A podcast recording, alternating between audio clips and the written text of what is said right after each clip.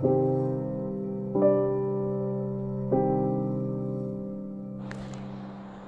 dear.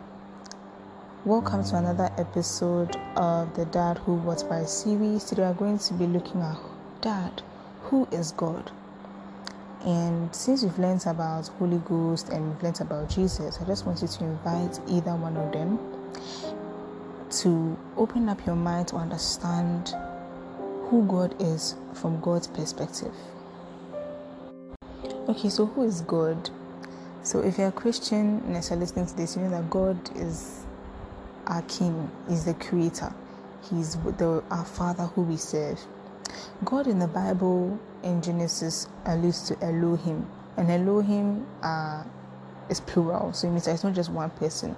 And this alludes to the Trinity idea we have of three persons in one God, right? So God is also somebody who loves to be personalized. So if you look in scriptures, especially in the Old Testament, he was always alluding himself to people. So like the God of Isaac, the God of Jacob, the God of your forefathers. God of this, God of this. So he was attaching himself to a particular people in which he was leading. What else? What else is there? God is also different. You see, so God in the Bible is not just okay, so Elohim then does it. No, there are some areas of God where God is Theos, which is supreme being who owns and sustains all kind of life, among many others. So, what are some characteristics of God? Firstly, God desires the best for His children. Why do I say this? Let's look at the Old Testament. So, you know, when the during the time of Noah, right?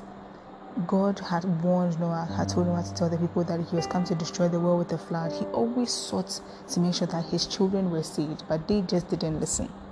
If you look at the people who were always with God, the Israelites, God always found a way to take them from their plight, their issues.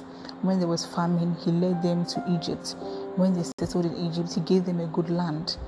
Even the time of Abraham, Moses, all those people, right? God always made a position for them to be better.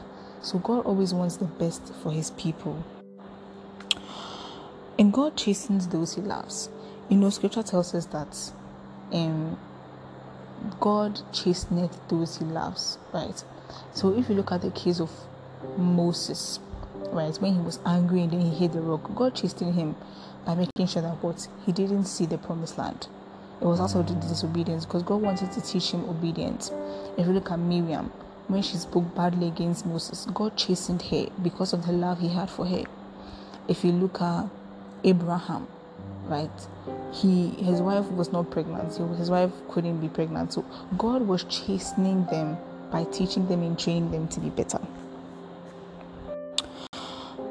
Another thing to understand is a lot of people say is god partial like does god love some people more than the other because it seems like sometimes god gives some people more preference over others but that is not the case right god is not a partial god Deuteronomy 10 17 tells us that God is not partial.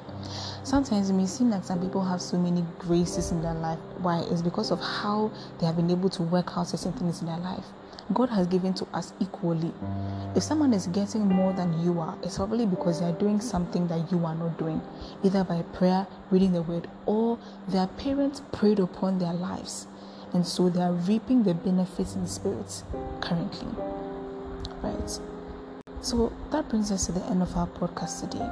Today we've learned about God, a God who loves us, who chastens those he loves, who seeks the best for his children, who is not partial, who is plural, who is Trinity and who always makes sure that his children are delivered from danger. What more do you know about God that you'd like to share?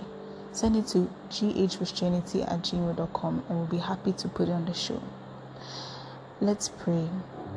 Just pray thanking God for the word you've heard today and ask that as you continue your daily life, He will be with you and that you will continue to show Him to the world. God bless you and have a wonderful day.